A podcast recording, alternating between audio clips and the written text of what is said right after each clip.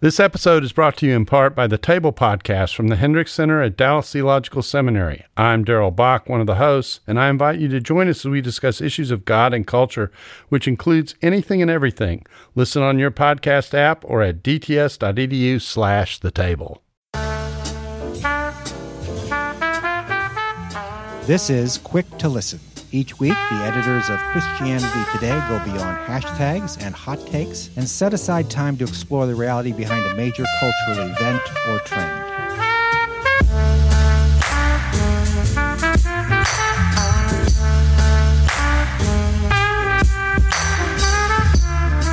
I'm your host, Mark Galli, and this week with Morgan Lee traveling. I just happened to see her on a Skype call as well. She's in Santa Barbara, of all places good for her. This week I'm joined by the editor of CT Pastors, Kyle Rohane. Glad to be here, Mark. Good to be here. Was it a busy weekend for you? This was actually a little bit of a laid back weekend with two little bitty kids. We get fewer and fewer of those these days. I was going to say, I'm surprised you get any. Yeah. I watch my uh, sons and daughters-in-law, and and their I watch their grandchildren. I'm just amazed that they have the energy to. I must have had that energy when I was younger, but I don't remember. It's just astounding to me how much energy it takes to be a parent. It's when our second daughter was born. It comes back to you like riding a bike, but the energy doesn't uh, necessarily start there. You have to build up to it. Exactly. So, who's joining us today? So today we're joined by Thomas Kidd, and he is the Vardaman Distinguished Professor of History at Baylor University and the author of many books, including The Great Awakening, The Roots of Evangelical Christianity in Colonial America, George Whitefield, America's Spiritual Founding Father, and most recently, Who is an Evangelical? A History of a Movement in Crisis. Welcome, Thomas, or you prefer to be called Tommy, I guess. Tommy's fine. Yeah, glad, right. glad to be here. All right, glad you could join us. Where are we talking to you from? From Waco, Texas. Waco, Texas. Beautiful Waco. Yeah. Do you it get is. To... It's kind of beautiful. It's uh, a lot more busy now these days because of the uh, fixer-upper craze that we have here. Yeah. It's actually kind of a tourist destination. Yeah, now. I've been there and went to visit their shop. Can't remember the Joanna and Chip Gaines. Yeah, that's right. Their store, their shop, and the lines were outside the door, so I just skipped that. For, so they have right. put they have put Waco on the map, which is much better than, as you know, as a historian, Waco was put on the map. I don't know what 30, 40 years ago with a big yeah, shootout there. Yeah, well, yeah, we've we've had multiple shootouts here. I see. Unfortunately, when I first came to Baylor, what everybody knew Waco for was the Branch Davidian crisis. That's, that's right. Fire and everything. Yeah, and yeah. Then, yes, we much preferred being known for uh, fixer upper. There you go. Let me introduce this show so everyone knows what we're what we're here for today. Now, I've been embedded in American evangelicalism for over half a century. It's hard to believe when I think back that it's been that long. Having gone forward in an altar call in December 19th, 1965 at the Evangelical Free Church in Felton, California. So, and I have to say that as soon as I became aware of larger trends within the movement, I can't remember a time when some evangelical somewhere wasn't questioning the integrity and future of the movement. If it wasn't the 1970s satire magazine, The Wittenberg Door, poking fun at the ridiculous things evangelical churches did to attract and retain people, it was a group in the 1980s and 90s who started calling themselves post evangelicals. Then along came Brian McLaren at the turn of the millennium with his trilogy, A New Kind of Christian, in which he offered alternative ways of conceiving evangelical theology. Those identifying as emergent took some of his cues and then took things a step further. All this while megachurches, offering the traditional evangelical message, blossomed and flourished across the land like an ivy out of control. Along with this theological debate and feverish church planting came the beginnings of political ferment experiment. On the one hand, Jerry Falwell Sr. and Pat Robertson, among others, fashioned something that became known as the religious right, identifying evangelical religion with many planks on the Republican platform. On the other hand, a smaller group followed men like Jim Wallis, founder of Sojourners, among others, who called for an evangelical Christianity that, when all is said and done, looked an awful lot like platforms of the Democratic Party. Fast forward to November 9, 2016 and the election of Donald Trump. Not only did the nation wake up to discover a chasm dividing the country, country, so did evangelicals find a chasm dividing them from one another, especially when it became clear that white evangelicals voted for and then supported the new president, depending on the poll, in the range of 75 to 81 percent. The evangelical left was shocked and horrified by this, and the evangelical right was mystified by their outrage. And many black, Asian, and Hispanic evangelicals, if they still identified with the term at all, looked at white evangelicals left and right and just shook their heads, wondering if either side really got it. So we now have a cacophony of voices shouting at one another, and much of the shouting is about two questions. So, what is an evangelical anyway? And more to the point, does it even matter? And that's what we're going to be discussing in this edition of Quick to Listen. Uh, before we do that, though, we'd like to talk about the recent issue of CT. Encourage you to subscribe. Kyle, you've taken a look at that issue what struck you as something that listeners might be particularly interested in? Sure. One of the articles that I especially appreciated was titled The Churches in the Trees by Amir Aman Kiyaro. And this was some reporting from Ethiopia. And my role with Christianity today tends to stay uh, a little more local in, in the States. So I always appreciate these articles that go far beyond my realm of experience and expertise and tell me a little bit about churches in other parts of the the world. And this one opens up with a, a really beautiful image of a church in Ethiopia, and you, it's an overhead view, and you can see that there's a green spot surrounded by tan all around, and that's what this this article is about. That there are some interesting theological and historical reasons why the, these church Orthodox churches in Ethiopia have made tree conservation a part of their life and practice. That's one thing CT does especially well. I don't know if anyone does it any. You know, I hate to brag. I've only been on the company, company thirty years, but I don't know that anyone does it better than CT of helping us get a glimpse into how Christians and especially evangelicals across the world, what their priorities are, how they practice evangelism, how they seek justice, how they study the Bible, insights they have. It's just another example of that. Quick to Listen is supported by people who subscribe to Christianity Today. I encourage you to, uh, if you have, if you're not a subscriber, I'm going to make put a guilt trip on you and say you should because you shouldn't just be getting this for free. A worker is worthy of, of his hire. So if you go to ct.com and cannot find a subscribe button, there's something wrong. So I encourage you to do that. So let's get into our topic with Professor Kidd who, by the way, I mean, we've been following Tommy Kidd's writing for years now at CT, and he's one of our go to historians when it comes to trying to understand what's going on at various levels of evangelical life. So I'm really appreciative that he's going to be on here to give us ins- insight. It seems to me we should start, in order for people to understand why we're even bothering with this podcast on this topic, uh, to begin with that last question I mentioned. Does it even matter who is an evangelical or not, and whether evangelical religion flourishes or dies? In, in a certain sense, it doesn't matter matter. I mean, because you could imagine evangelicals somehow en masse deciding that the term is too problematic and politically charged now, and and that we're we're all going to call ourselves gospel Christians or just Jesus followers or something like that. That that's not really the way that it works.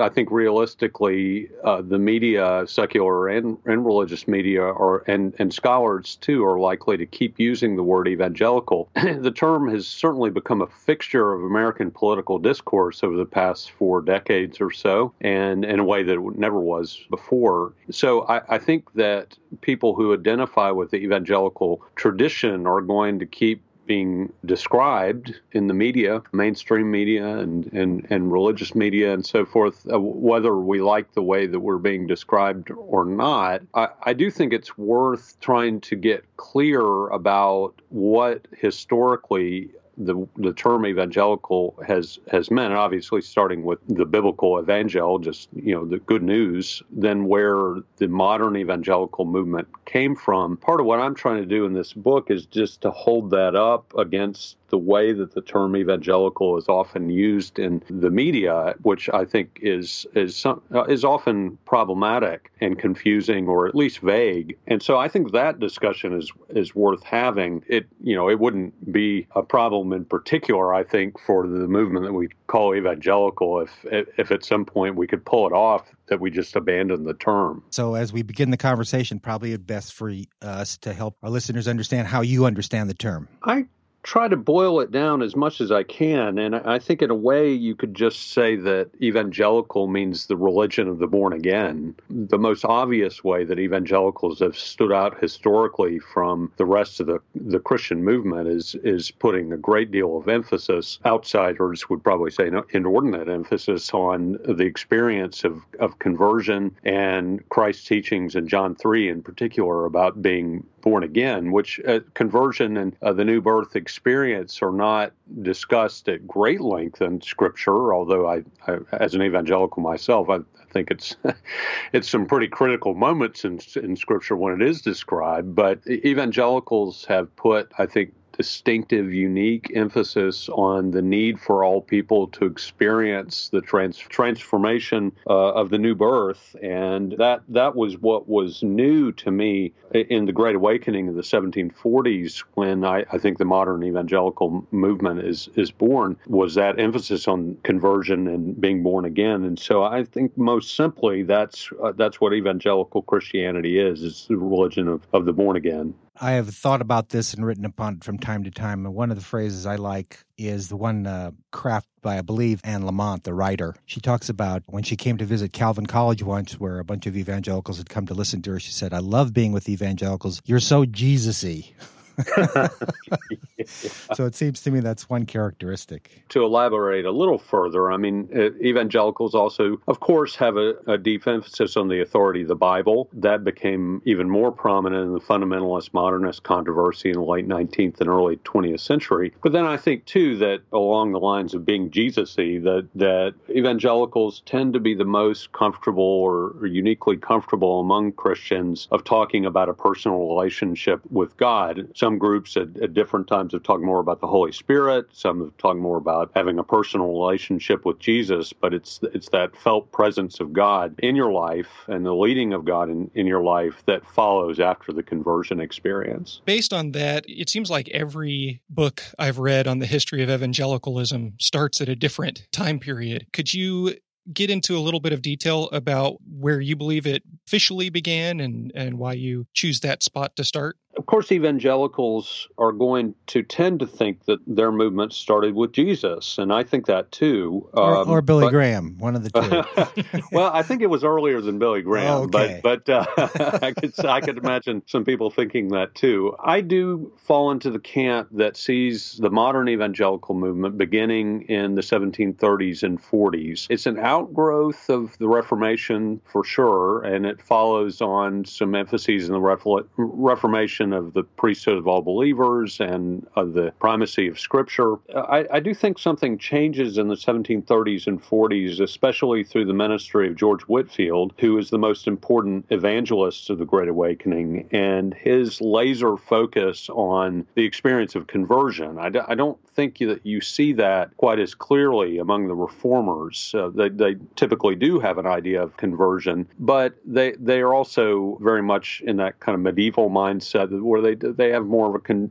communitarian view of, of, faith, put a lot of emphasis on infant baptism, virtually all of them. So there, there's something new uh, in, in emphasis with Whitefield and other evangelical preachers about putting that emphasis on being born again, especially with people like John Wesley in, in England, saying that you can, that you not only need to be converted, but you can know when you experience the new birth and you can have great assurance that you are saved, that you are converted. Uh, the, the people like the Puritans in uh, 1600s Massachusetts and so forth, and back in England, would not have put nearly as much emphasis on the experience of the new birth, even though theologically they knew the new birth was an important theological item. They they didn't believe that you, you could so clearly discern that moment of the new birth and then have assurance that you have been saved. That, that, that was just not, they didn't have so much confidence in that. And so that individual focus of Whitefield and others on conversion that might happen in, in an instant and you can know it and you can have assurance that, that you've gone through it, I, that to me is enough of a turning point in the 1740s to see it as, as the beginning of this modern evangelical movement.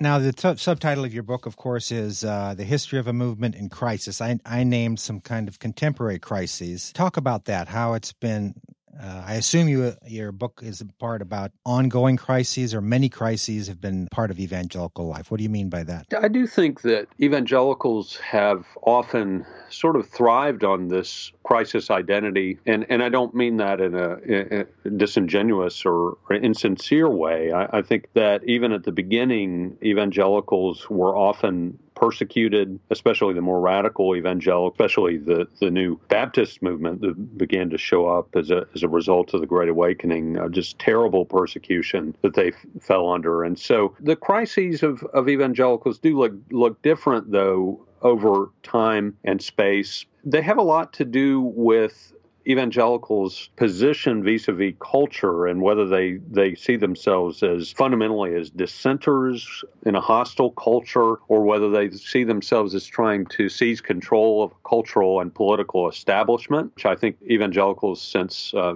1980 have tended to be more in that latter type of mode, using politics to try to influence establishment. That's that's a very different type of crisis mentality from, say, a Baptist preacher in, in 1770 who was getting thrown in jail in, in the colonies for illegal preaching. You know, evangelicals will talk about persecution in America today, but they're certainly not facing anything like that. Uh, evangelicals in other parts of the world are today. So I think that they're the type of, of crises that they have gone through, or at least perceive that they've, they've gone through, are highly contingent on their cultural stance. And I think that over time in general that evangelicals in America have tended to have an increasingly custodial view of their role towards American culture and American politics. The kind of crisis that evangelicals have been facing over, say, the past 40 or 50 years has been a sense of worry that they're losing control of the culture. Whether they ever really had control of the culture is another question, but definitely a sense of losing that kind of established status uh, that evangelicals have increasingly worried about. It seems like we're in a time where there's a lot of debate about whether or not evangelicals should be involved with politics, how much so, which party to align with. Through the, the history of evangelicalism, can you point to other specific periods of time when these similar issues have cropped up? I think for most evangelicals, there has not been a, a very powerful, you know, isolationist type of strain, withdrawal strain among evangelicals because there's always been an understanding that their faith lived out is going to have some political implications. I, I don't think that there's probably ever been a time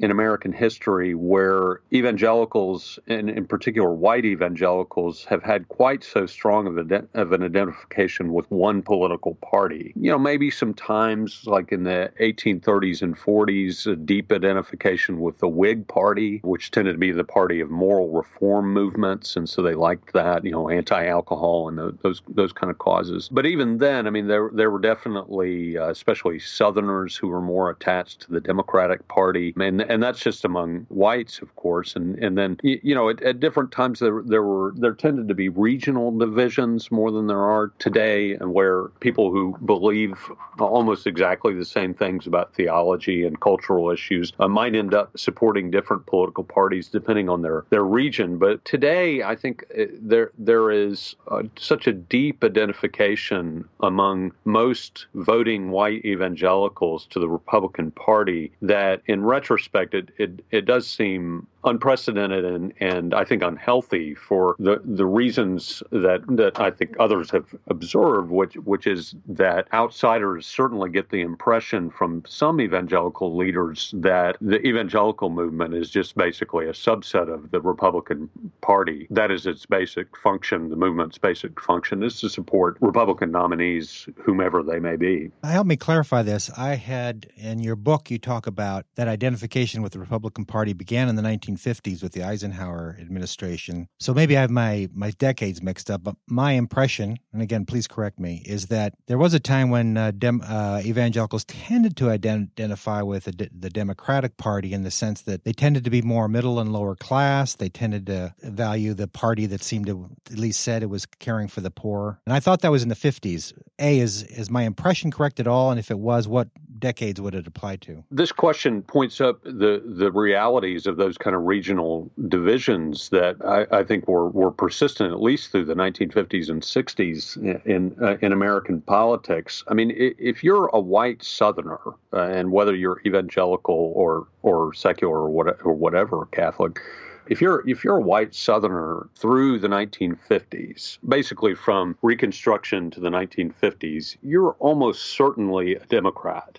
I mean, there's just no, there is really no Republican Party in the South from, say, the 1870s to the 1950s. There were wings of the Democratic Party. The only real election in the South in, in, in that era was the Democratic primary, and often the Democratic candidates in the South would go unopposed. That tells you a lot of things. I mean, uh, uh, South the South, of course, now is dominated by the Republican Party, uh, and yet the, the, Democratic Party are, are obviously a, a, viable alternative, especially in the urban South today. So for evangelicals, the evangelicals in the South for the better part of hundred years were all Democrats, and the only Republicans that you could find in the South were on the margins of the South. And when they were allowed to vote, at least through the 1930s, African American evangelicals would be Republicans. Uh, the Republican Party, of course, is the party of Lincoln and em- emancipation. So there, there really is, is a more significant transition among African Americans in, in the South in the 1930s when African Americans start to go over to the Democratic Party because of Franklin Roosevelt and uh, the New Deal. That that there, right there, I mean, you could you tell a little more complicated story about uh, political allegiances in the North. It is true that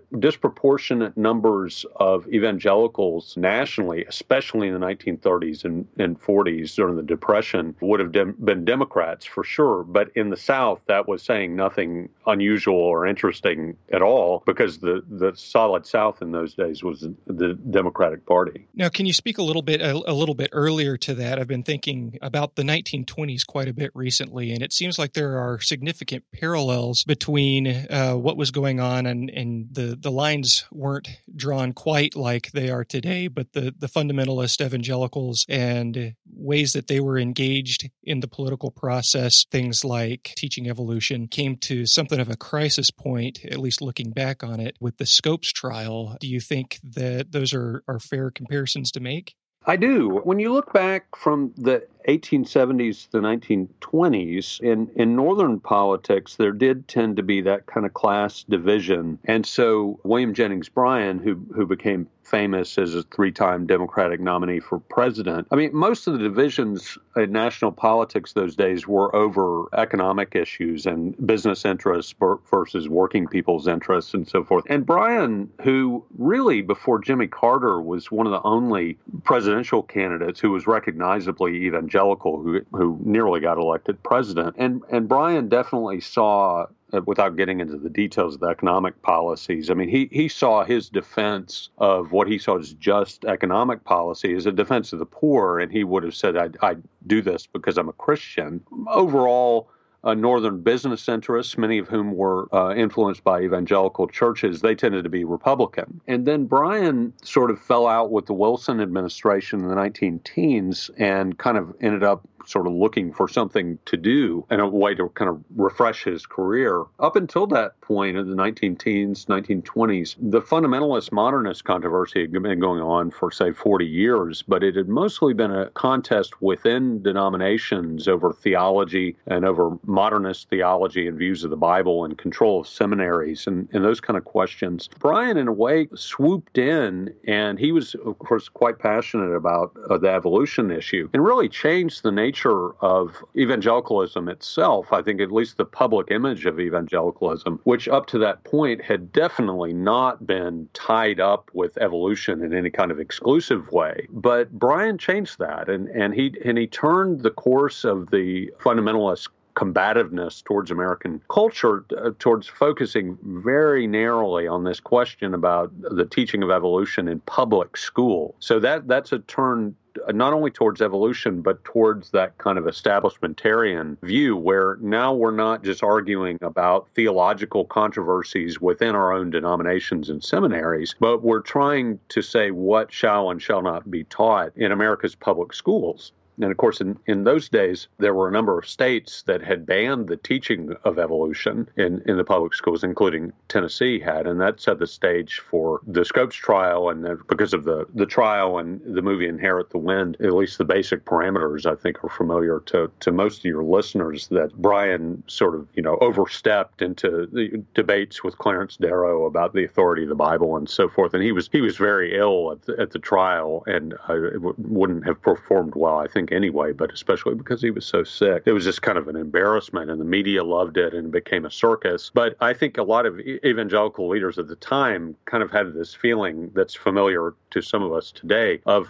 our, our, movement sort of has gotten taken over by sort of some people that we we, we haven't been working with for very long, and uh, now all of a sudden they're the public face of the movement, and all of a sudden the movement is all about evolution in public schools. And so there were there were some leaders at the time who said, you know, Bryan's not really the leader of our movement, but all of a sudden he's kind of taken it over. Wow, that sounds um, so yeah, familiar. With with that in mind, uh, you know, the the crisis of the 1920s tended to coalesce around the teaching of evolution in schools. What would you say are the core issues in our current crisis of evangelical life? I think for sure that the way that Scopes was shattering for evangelicals in 1925, that no surprise to you the election of Donald Trump in 2016, I think, is a is a parallel. And I, I try to draw out some of those parallels about about this feeling of not really being in control of your own movement anymore, and that the public impression of the movement has sort of spun off in, in different directions that a lot of core evangelicals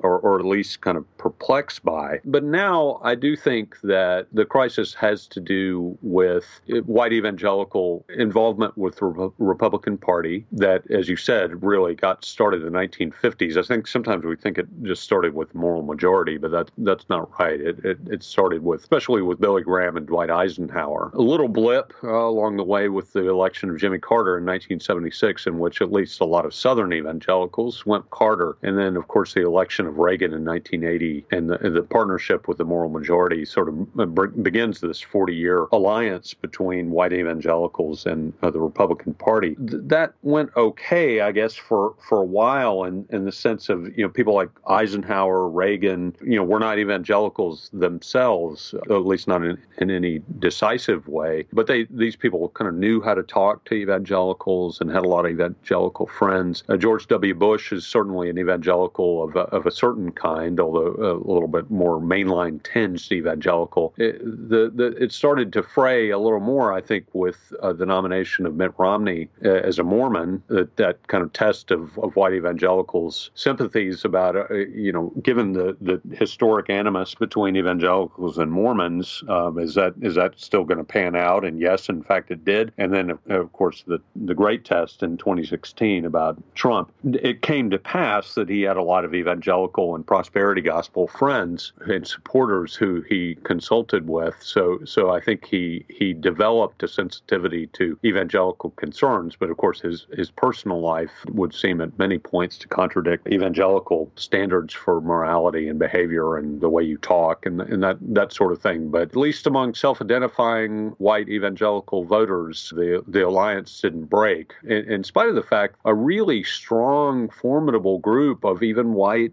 traditionalist evangelical leaders expressed grave concern about Trump, but it didn't seem to make much of a difference to have that never Trump uh, evangelical cohort. And so he racked up uh, similar types of numbers percentage wise of the, the previous Republican nominees. Yeah, the very fact that you and I have both used the term white evangelical uh, uh more than once in this podcast, my recollection is before 2016, that was not a phrase that we often use. So obviously, race has become part of the equation now. Talk about that a little bit. And is that something new? It's not new. Uh, it's it's just that I, I one of my concerns about the way we talk about evangelicals is that the most common uh, news story about evangelicals in the past 40 years, but certainly in the era of Trump, is about polling and, and evangelicals. So often the polls that we're looking at are not talking about evangelicals in general, but they're talking about white evangelicals, and not just white evangelicals in general, but white evangelical voters. Even in presidential years, there's usually 40 something percent of white evangelicals who don't vote, but I don't see any reason to exclude them from the evangelical fold if they hit all the, you know, the usual theological and experiential metrics. So it, it turns out, I think that we're, that we're talking about a, a pretty narrow group, though obviously in partisan politics they're enormously influential and significant. But in the evangelical movement generally, they're a slice uh, that that has access to disproportionate uh, financial resources and, and political power. But I don't like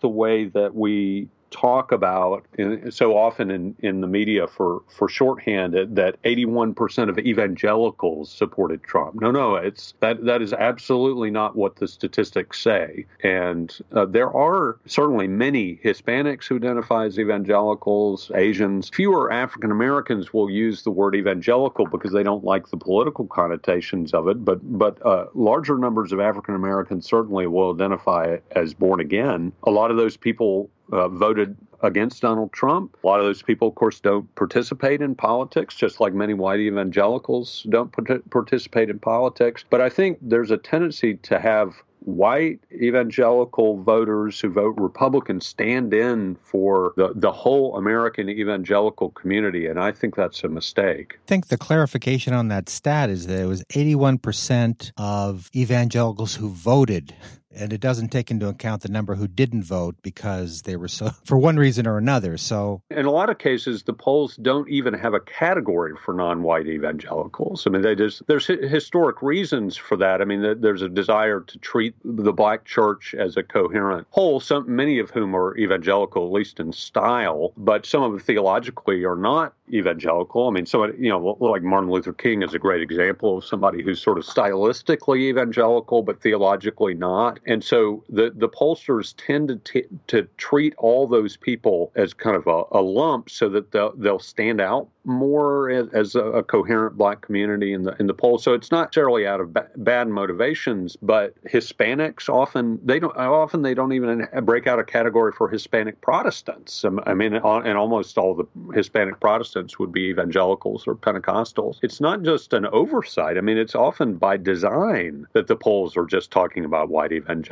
And if you dig into the details, you can find this out. But often the way the media picks it up is that they just say, well, 81% of evangelicals evangelicals. And I've experienced that on our Christianity Today board of directors. We have a one member who's a pastor in Minnesota, and he feels like in his context that would just wouldn't work for him to use the word evangelical to describe his beliefs or anything of that sort because it's it had, it's so radioactive. And yet the Hispanic member of our board said, Oh my gosh, I love the word evangelical. I use it all the time. It's a wonderful marker for the Hispanic community. So it was a microcosm of some of the, the divisions in our movement today. The Hispanic evangelical community is the growth area in the United States for evangelicals, uh, preeminently. And in their context, I think the word evangelical tends to be more synonymous with Protestant because because Hispanic even you know Hispanic communities are so often culturally Catholic that it's a really good way for them to stand out. And so evangelical almost is a little bit more like what evangelisch meant in the Protestant Reformation. You know, because that was the word that the, the German reformers would use, the Lutherans and, and so forth would use to describe themselves because it means it means they're not Catholic.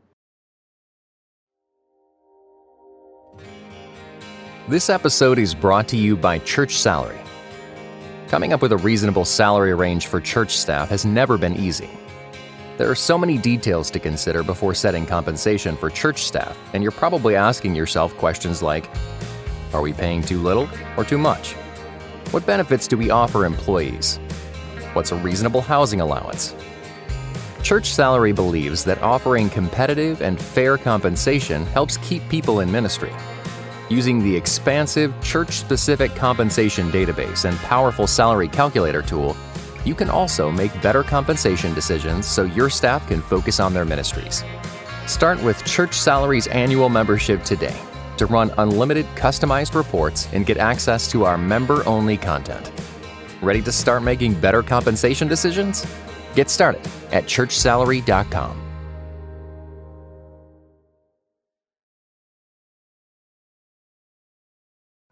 What I loved most of all about Israel and why I became a Zionist was because Zionism was a rejection of victimhood. A few weeks ago on CT's The Bulletin, we launched Promised Land, a new podcast about Israel and Palestine in a post-October 7th world. 6.30 a.m. We're, we're in, in, in our synagogue praying and sirens go off and they're, and they're going on.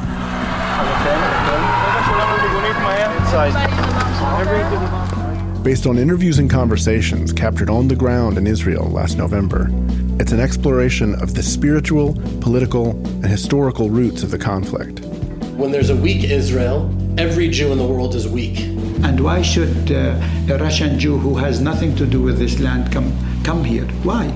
I mean, if you want, you can give them Texas. You love them so much. I am alive because I wasn't. I, I didn't come home. But all my friends that were here were murdered. Here, here, over there. This week, Promised Land moves to its own feed. You'll find links in the show notes, so if you haven't heard it yet, you can go catch up and catch the new episodes as they come all in one place. You, we, we've talked about leaders uh, of the movement as a whole, but as I'm thinking about the audience that I write for on a regular basis, pastoral, senior pastors or solo pastors, do you think there was a schism between the general leadership in the evangelical church and how they do or don't use that term and the general laity? I'd love to know more about that question because I, I anecdotally at least, and I, I've, I believe this and, and I've heard it from others that a lot of the laity don't identify with the term evangelical at all. And I think that that may be even more the case in the South uh, than it is in the North and the Midwest, the West. You know, Mark, you mentioned the evangelical free church. I mean, there are occasionally evangelical denominations that use the word evangelical in their denominational name, but it's just as common to have, say, the evangelical Lutheran Church in America, which is not evangelical by the terms we're talking about. I mean, it's mainline. So if it's connected to a denomination, name. That's that's one thing. But you know, I go to a church in Waco, Texas. It's a Baptist church, and by all the usual metrics, it is thoroughly evangelical. And I do not think there's very many people in my church who would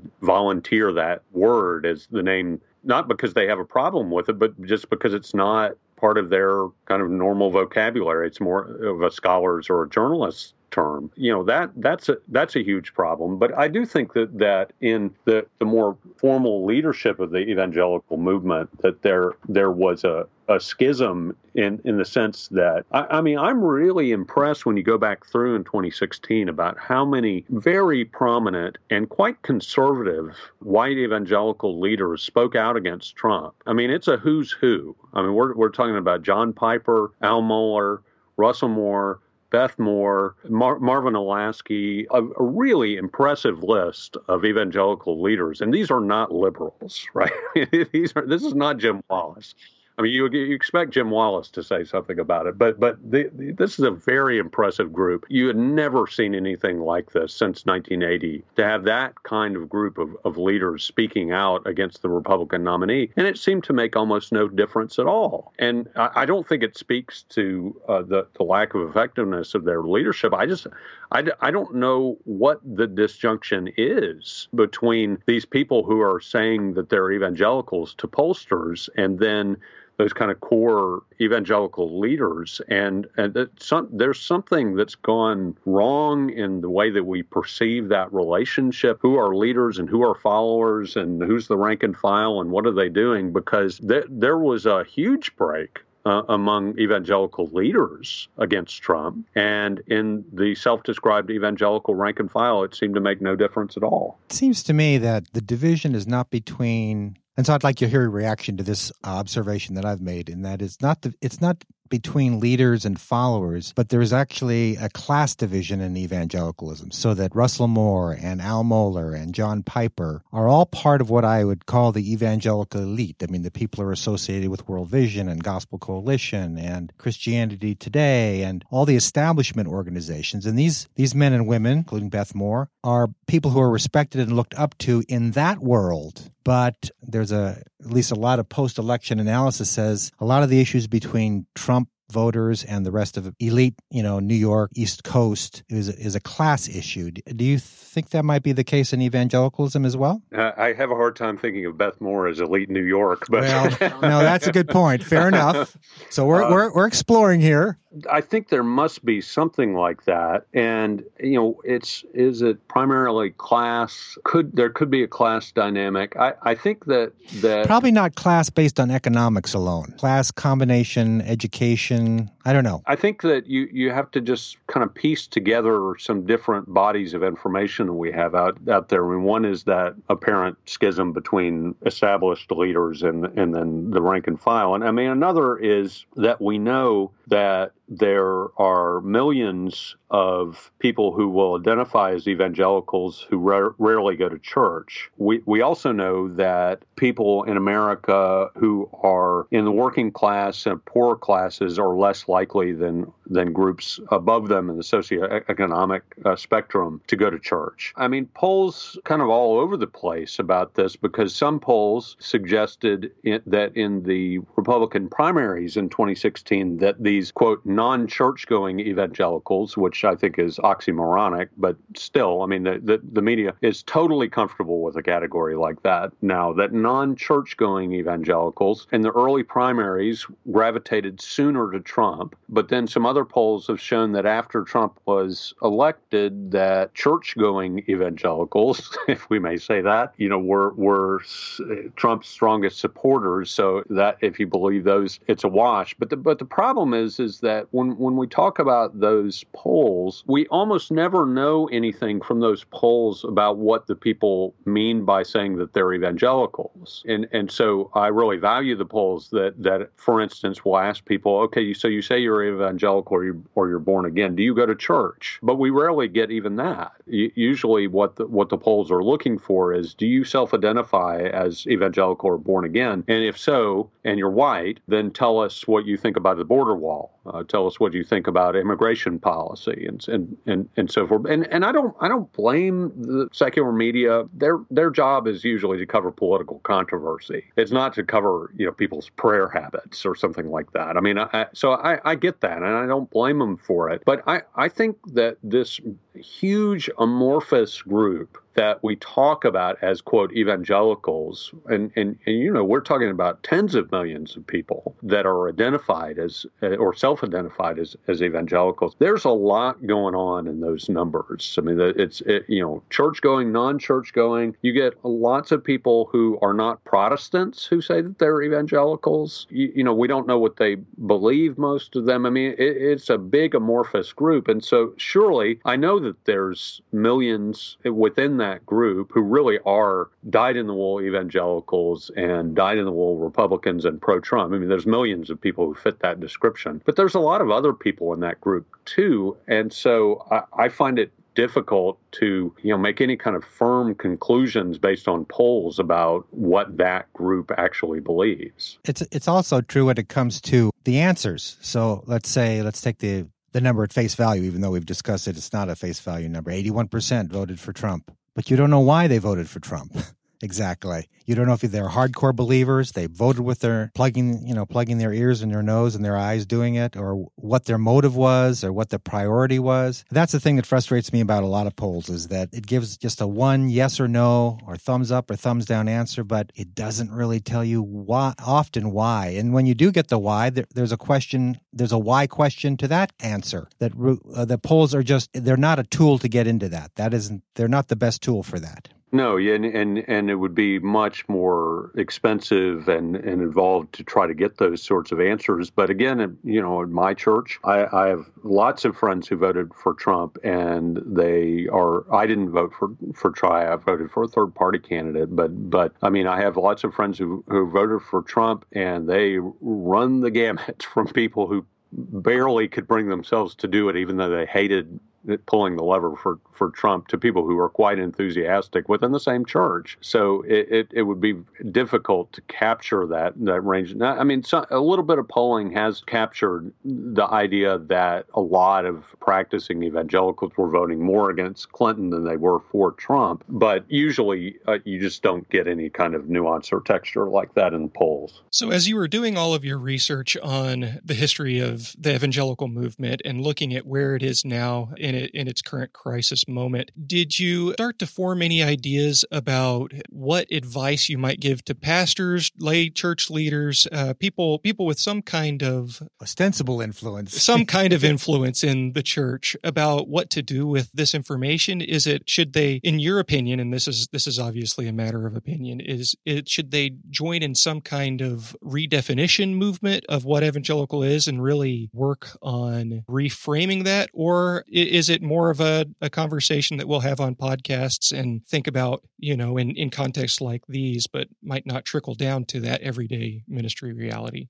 Do think it starts with pastors. It, and if you have a pastor who has been in the habit of describing, you know, people like us at our church as evangelicals, you, you, know, then then I think there could be some work there. That wouldn't take very long, it could be be quite simple about, you know, historically, what do we mean by evangelical, and make really clear that it's about spiritual theological issues related to being born again and the authority of the Bible, and and I think, um, you know, just making that clear can help detach the association from from politics. Some pastors, I think, if you, especially if you haven't been using the term evangelical, may want to steer clear of it entirely for for really good reasons. But but nevertheless, I think that pastors are, are, are should be very very careful about not conveying to people that your church is attached to a political party. I mean, it can be very granular, I think, about what situation an individual pastor is in, about how much the pastor can afford to press that point. Because, you know, in, in some church contexts, especially in very, very red states, I mean, if you if you make clear that this is a church that has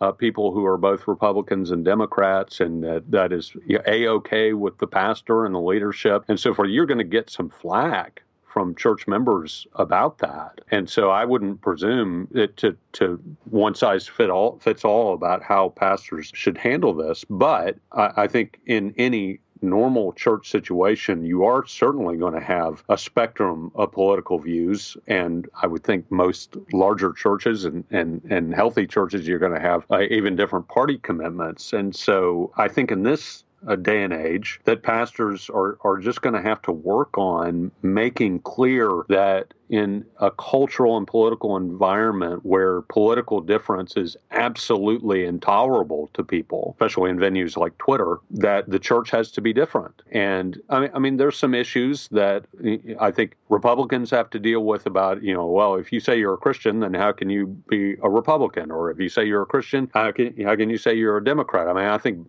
to me, both parties have some real problems to deal with right now on, on that front. But, but pastors, I think, I think, have to be very conscious about moving beyond those kind of political divisions in the context of, of the church and to say we're, we're going to have disagreements about, about politics and, and, and that's okay. And in the context of the church, we love each other in, in Christ and that transcends our political boundaries. I think now is an era where pastors really need to be impressing that point upon their congregations. I think, given the theme of your book and the theme of the discussion today, that's probably a good place to, to end it on. So, thank you very much for those comments. Again, for our listeners, we listed a few books by Thomas Kidd, but Who is an Evangelical? The History of a Movement in Crisis by Yale University Press is his latest. As I said, there hasn't been a book or an article by Thomas Kidd that I haven't really appreciated for its insight, so I encourage you to pick pick it up and read it as you have the ability. Now, to the portion of our show we call Precious Moments, in which we share about something that has brought us joy. So I'm going to start with my co host, Kyle. So I alluded to this at the beginning of the podcast, but this weekend was a, a nice restful weekend, and not because it was an opportunity to just kick back and relax, but because two weekends ago we started potty training our two-year-old. Oh, Getting down to reality. That's baby. right, and uh, kind of thought that if we really pressed in with her for you know a, a week or so, that she would start picking it up, and she did great. She really did an awesome job, but we realized that between taking care of a two month old at the same time and other obligations, we weren't ready. We have switched our our operation from a sprint to a marathon. There you go. Yeah. I used to get frustrated with my wife when she was so patient with our kids when it came to potty training and ending breastfeeding. And her answer, traditional answer was, okay, Mark, have you ever seen a teenager who is still potty training? No, dear. Okay, then just relax. It'll happen. That's good.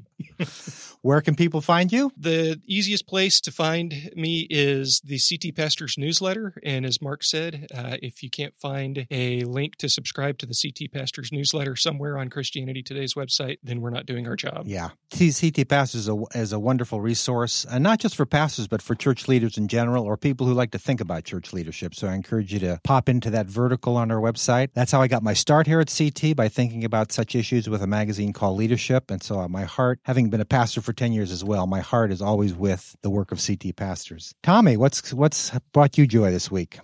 I'm a little further along on child rearing process, and uh, so our, our boys are 16 and 14, and they are uh, potty trained. Then they're potty trained. Okay, uh, it's a wonderful moment when that happens we had a great cross country meet this weekend. It's just been satisfying to watch them work really hard over the summer and get to the point where they can just run seven or eight miles at the drop of a hat. But it was also a great time at our, our we go have our kids at a Christian school and there's overlap with people we go to church with. And so it was just it was just kind of a nice Texas morning with friends who you see regularly and you know would pray for you and family together and so forth. And you just kind of this is this is nice. This is, seems like there's a big part of this. This is the way the Lord intended life to be. Yeah, that is great. I remember going to a lot of cross country and soccer and basketball games when my kids were younger. Yeah. So where can people find you if they want to get in touch with you or find out more about what you're writing or thinking? Sure. Well, I'm all over uh, social media, Facebook, Twitter, Instagram. If you search on Thomas S. Kidd on any of those platforms, you'll you'll come up with me. And I also blog at the Gospel Coalition. I um, have a blog called Evangelical History that I do with Justin Taylor there, so you can find any of my blog posts there. That's great. I would recommend that to our listeners. Well, my precious moment came this Sunday morning, just the other morning. It was a bowl of oatmeal. It was the first meal I had in two days. oh because I had the flu. Oh. So uh, the fact that I could eat a whole bowl of oatmeal and a few ounces of blueberries and not feel nauseous afterwards, that was a precious that moment. a nice moment. and then I actually had enough energy to go to church. So you know, you do you do for, you forget to appreciate normality. And but it's at times like that you go, it is great to just have normal digestion and enough energy to get out of the house and go to church. So that was a precious moment for me. I publish something called the Galli Report. It's a weekly report in which I link to articles, comment on them. A lot of people find it pretty helpful. You can find you can subscribe to that or even see a sample issue at christianitytoday.com slash the Galli Report. That's spelled G-A-L-L-I report. That is it for us this week. Thank you everyone for listening to another episode of Quick to Listen. This podcast is produced by myself and Matt Linder. The music is by Sweeps. You can find this podcast on Spotify or Apple Podcasts or anywhere else that you end up listening to podcasts. But if you go to Apple Podcasts, if you want to rate and review the show there, that would be great. We will see you all next week. Bye.